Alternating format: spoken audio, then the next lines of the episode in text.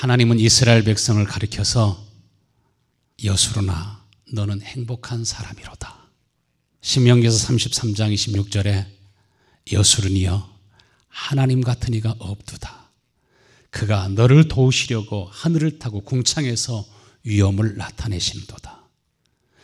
여수른이라고 하는 말은 고결한 자, 나의 의로운 자, 올바른 자라고 하는 그러한 뜻을 가지고 있습니다.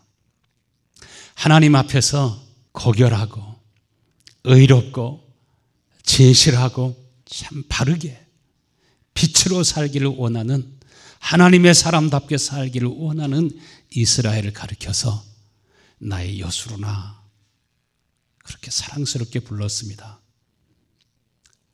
내가 너를 왜 지었는 줄 아느냐?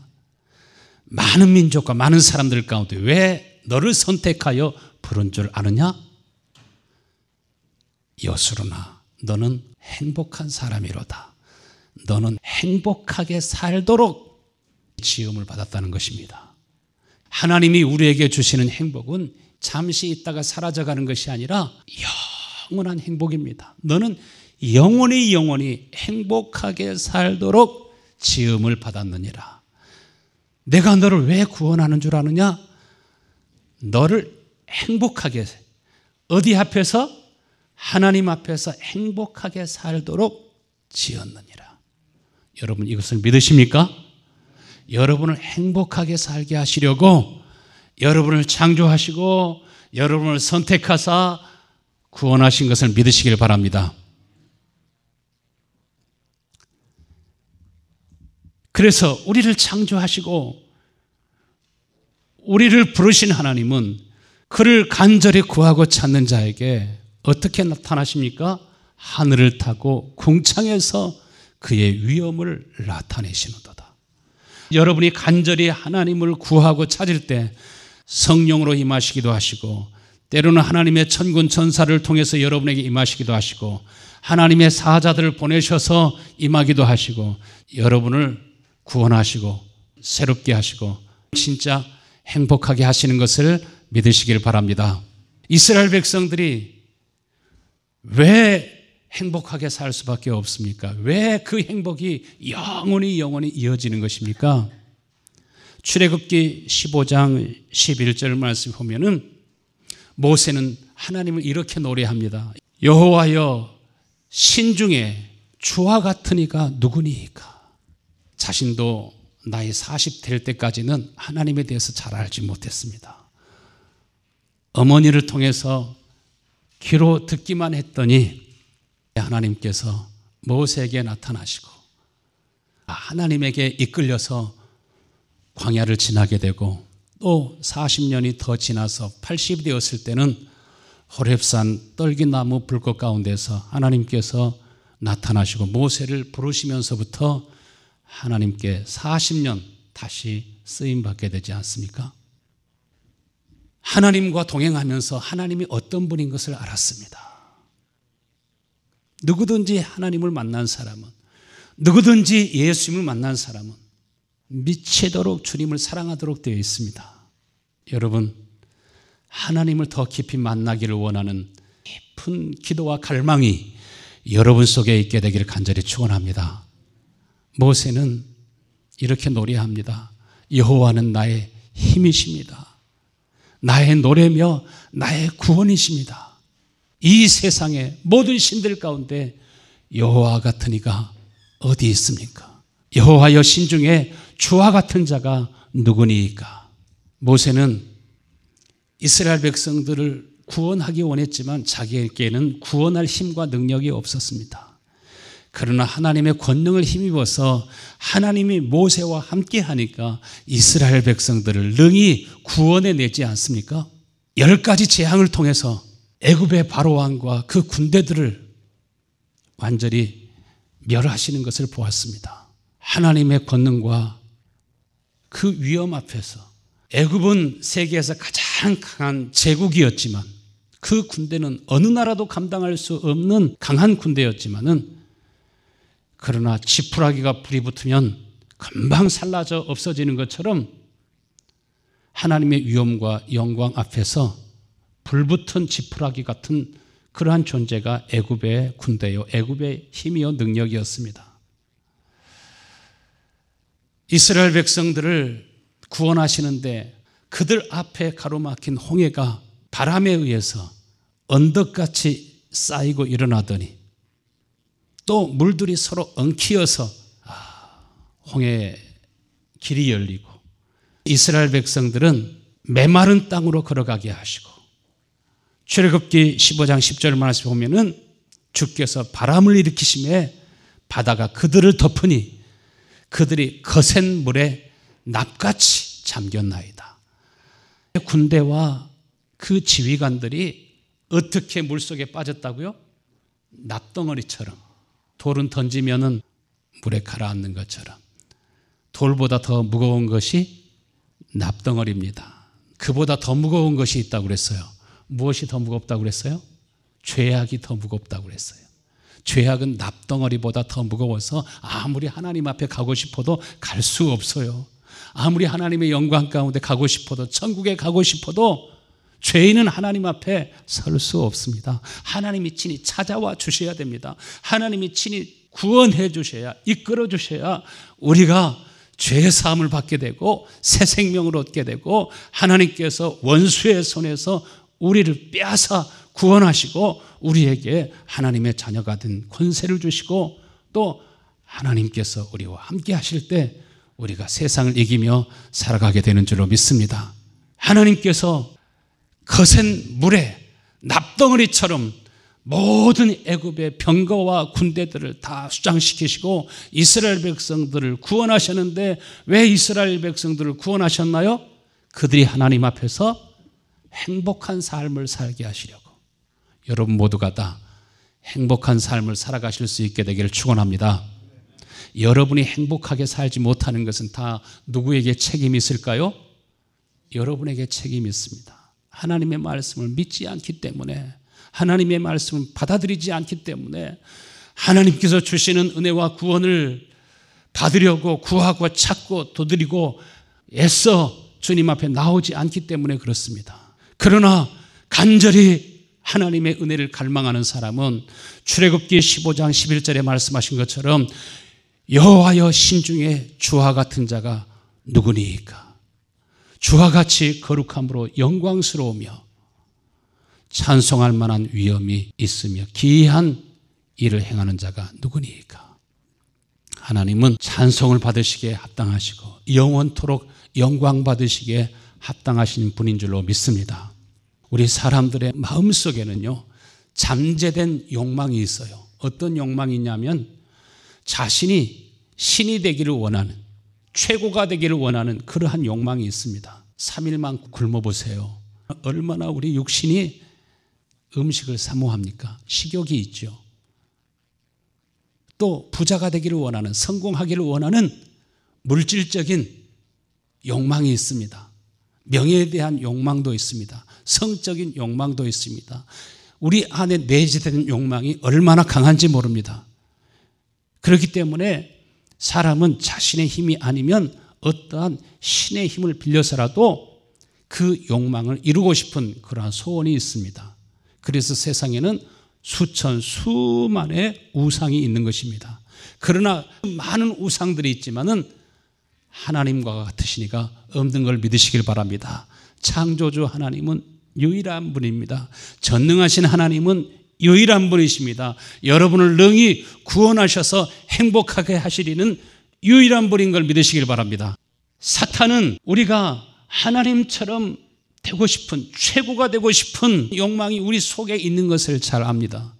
그래서 에덴 동산에서 아담과 하와가 지음을 받았을 때 가장 먼저 나귀가 찾아왔습니다. 창세기 3장 15절에 너희가 그 나무 열매를 먹으면 너희 눈이 밝아져서 너희가 누구처럼 하나님처럼 되어서 선악을 알게 된다는 것을 아시고 선악과 열매를 따먹지 말라고 하신 거야 하면서 아담과 하와에게 거짓 정보를 주지 않습니까? 그러나 하나님께서는 여러분 모두에게 하나님과 같은 생명을 주어서 예수 안에 있는 그 거룩한 생명, 영원한 생명을 주어서 여러분들이 누구와 같이 되기를 원하셔요? 스스로 하나님이 되는 것이 아니라 하나님의 은혜를 입어서 예수 그리스도와 같이 하나님의 자녀가 되는 것입니다. 그래서 예수님 말씀하시기를 나의 하나님이 누구의 하나님이 되시는 겁니까? 너희 하나님. 나의 아버지 곧 누구의 아버지? 너의 아버지. 스스로 하나님이 되시는 분은 오직 유일하신 분입니다. 요 하나님밖에 없습니다. 하나님은 자신을 소개할 때 어떤 하나님이라고 했어요? 나는 스스로 있는 자니라. 그러나 여러분은 스스로 존재할 수 없는 것을 믿으시길 바랍니다. 어떤 인간도 스스로 존재할 수 없습니다. 하나님의 은혜가 아니면 영원히 살 수도 없고 참된 기쁨과 행복을 누릴 수도 없습니다. 하나님이 말씀하시기를 선악과의 열매를 먹는 날에는 범죄하는 날에는 하나님을 떠나는 날에는 정령 죽으리라 말씀하셨습니다. 불교나 다른 기타 여러 종교에 사람이 해탈할 수 있다고 말하잖아요. 성불이 될 수 있다고 하죠. 성인이 될 수 있다고 하죠. 초인이 되고 신선 같은 그러한 인간이 될 수 있다고 말합니다. 그래서 우상숭배나 요가나 단전호흡이나 인간이 초래 경제에 이룰 수 있는 방법을 연습하라고 말하지만은 그것은 아담과 하와에게 마귀가 찾아온 것처럼 스스로 하나님이 되기를 바라는 그러한 마음에 부채질을 하고 있는 것입니다.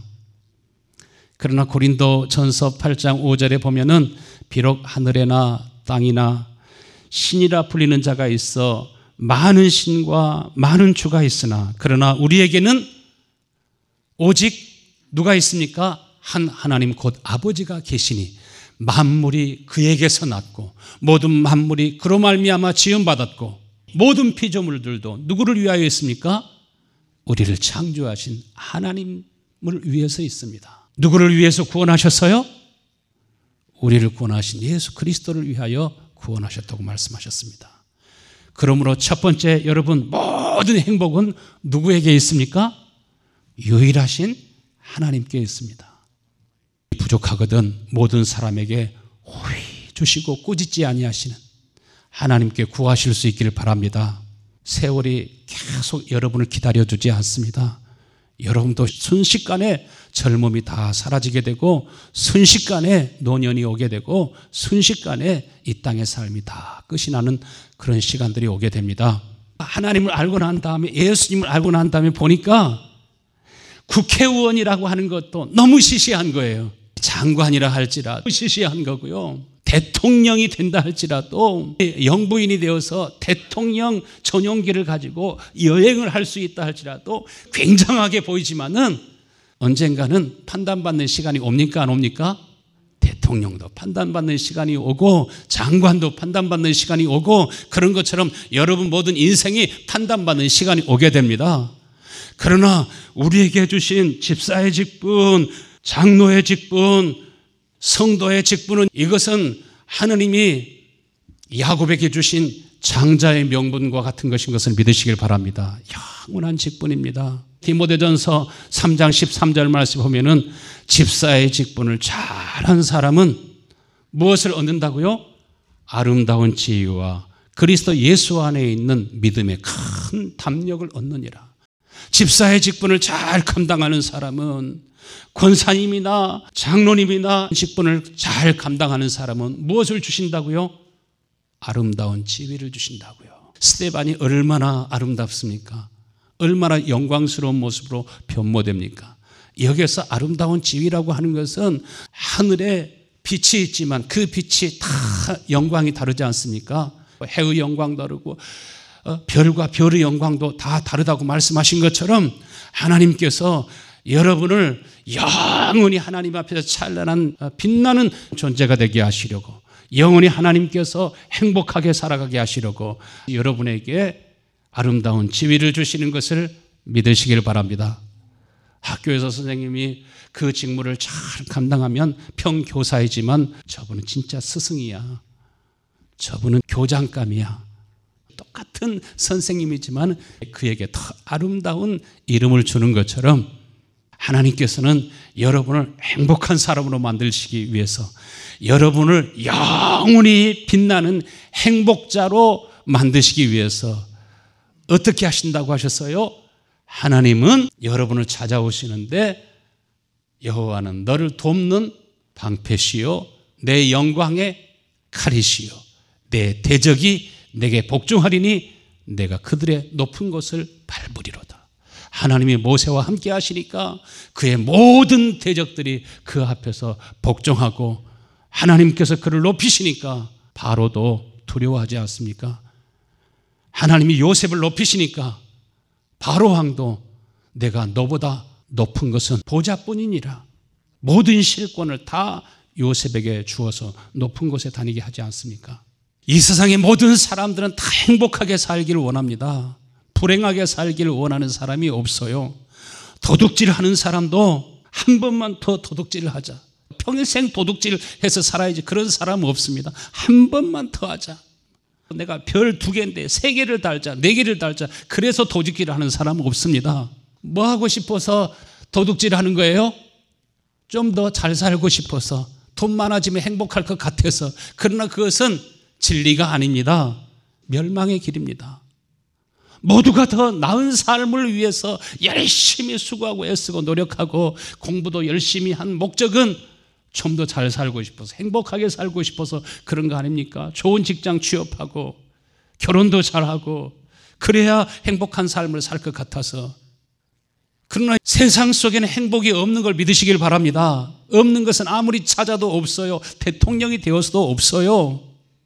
잘 나가던 날들은 다 지나가고 대통령 전용기를 타고 다니면서 여행할 수 있었던 권세 있는 시간도 있었지만은 좋은 날들은 다 지나가고 판단받을 일만 남아 있는 것처럼 인간의 유전자 속에는 영혼을 사모하는 마음, 진짜 행복하기를 원하는 마음이 있지만은 그것은 세상 속에 있는 것이 아니라 우리를 창조하신 하나님 안에 있고 여러분을 구원하시기 위해서 육신의 몸을 입고 이 땅에 오신 예수 그리스도 안에 있는 것을 믿으시길 바랍니다.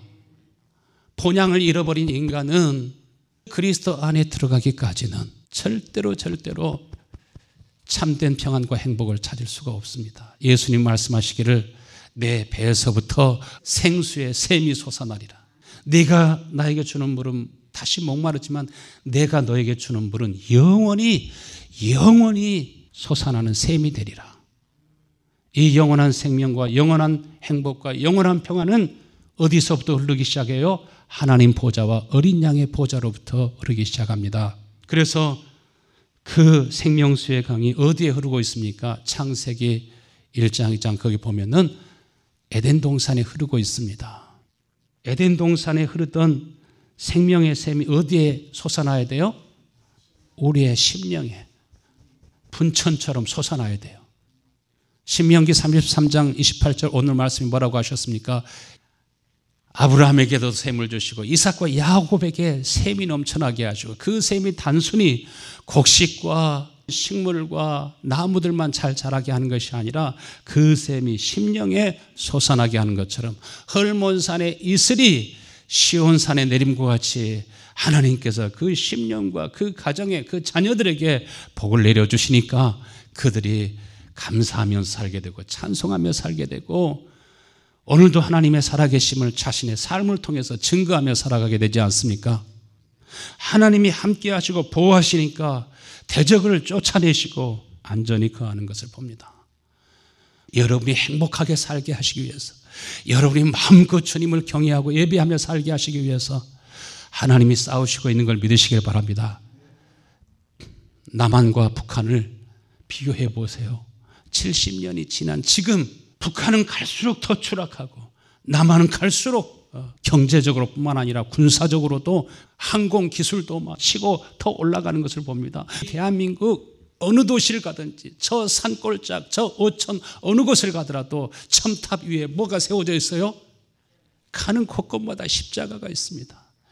하나님을 경외하는 민족은 하나님을 경외하는 가정은 하나님을 경외하는 사람은 반드시 그가 하나님의 살아계심을 보고 하나님의 영광을 보고 하나님께서 여러분을 행복하게 하시고 아름답게 하실 것을 믿으시길 바랍니다. 하나님을 사랑하는 은혜 가운데 나올 수 있게 되기를 축원합니다. 언더우드 목사님에 대해서 아세요? 언더우드 목사님은 우리 RCA 교단 브룬스윅 신학교를 나와 가지고 어느 나라로 선교사로 파송되었습니까? 대한민국으로 파송되었습니다. 우리 장로교에 뿌리고 제가 나온 장로회 신학대학을 사랑방에서부터 시작했던 분이 바로 곧 언더우드 목사님입니다. 언더우드 목사님의 그 고백에 이런 말이 있어요. 한국은 계속해서 외국인들을 입국하지 못하도록 다 차단했습니다. 터키나 일본이나 중국에 가서는 복음을 전할 수 있고 그 나라들은 문이 열려 있었지만은 외국인에 대해서는 너무나 완고한 민족이 한국이었습니다. 그러나 하나님께서 저와 여러분이 복음을 받아들일 수 있도록 하나님이 여러분의 심령을 어루만져 주신 것을 믿으시길 바랍니다. 이것이 아니고서는 설명할 수 없다고 하셨어요. 세상에서 가장 가난한 민족, 가장 멸시받는 민족, 언더우드 목사님의 눈으로 볼 때 세상에서 가장 비참하게 살아가는 그 민족, 가장 멸시받고 천대받는 그 민족, 이러한 민족을 하나님이 선택하셔가지고 하나님이 마음을 열어서 그 복음을 받을 수 있게 하시니까 오늘날 이러한 역사가 일어나게 되었지. 이것은 하나님의 은혜요, 기적이라고는 다른 말로는 설명할 수가 없다고 했어요.